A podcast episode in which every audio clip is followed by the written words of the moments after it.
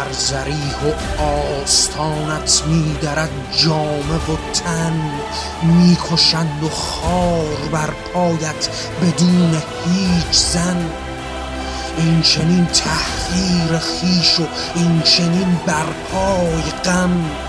وصل و موصول تو و ابزار هیچ هستیم بدن. عقل را اینان فدا و هیچ دارد او عمل. از خودش هیچ و تو دارد تمنای قبل. گر به دنیا زشتی و صد ظلم دیگر بار هست. او بساید سر به پایت این چنین تکرار هست.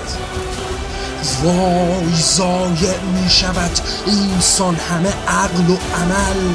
از چنین تن هیچ ماند هیچ در انزال بل در دلش فریاد صد ظلم و ولی مدهوش بود. او ز خود دنیا و ظلم و زشتی اما کور بود. او تمام هم توسل در چنین ددزور بود.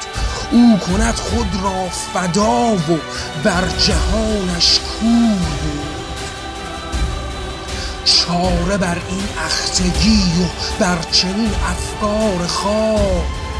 زیستن در کام دنیا دیدن ظلم و عذاب.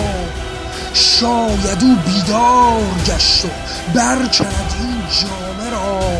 از زلش دنیا و عقلش این چنین افسانه را.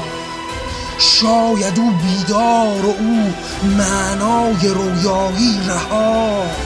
شاید از جنگش جهان بیدار این افسانه را.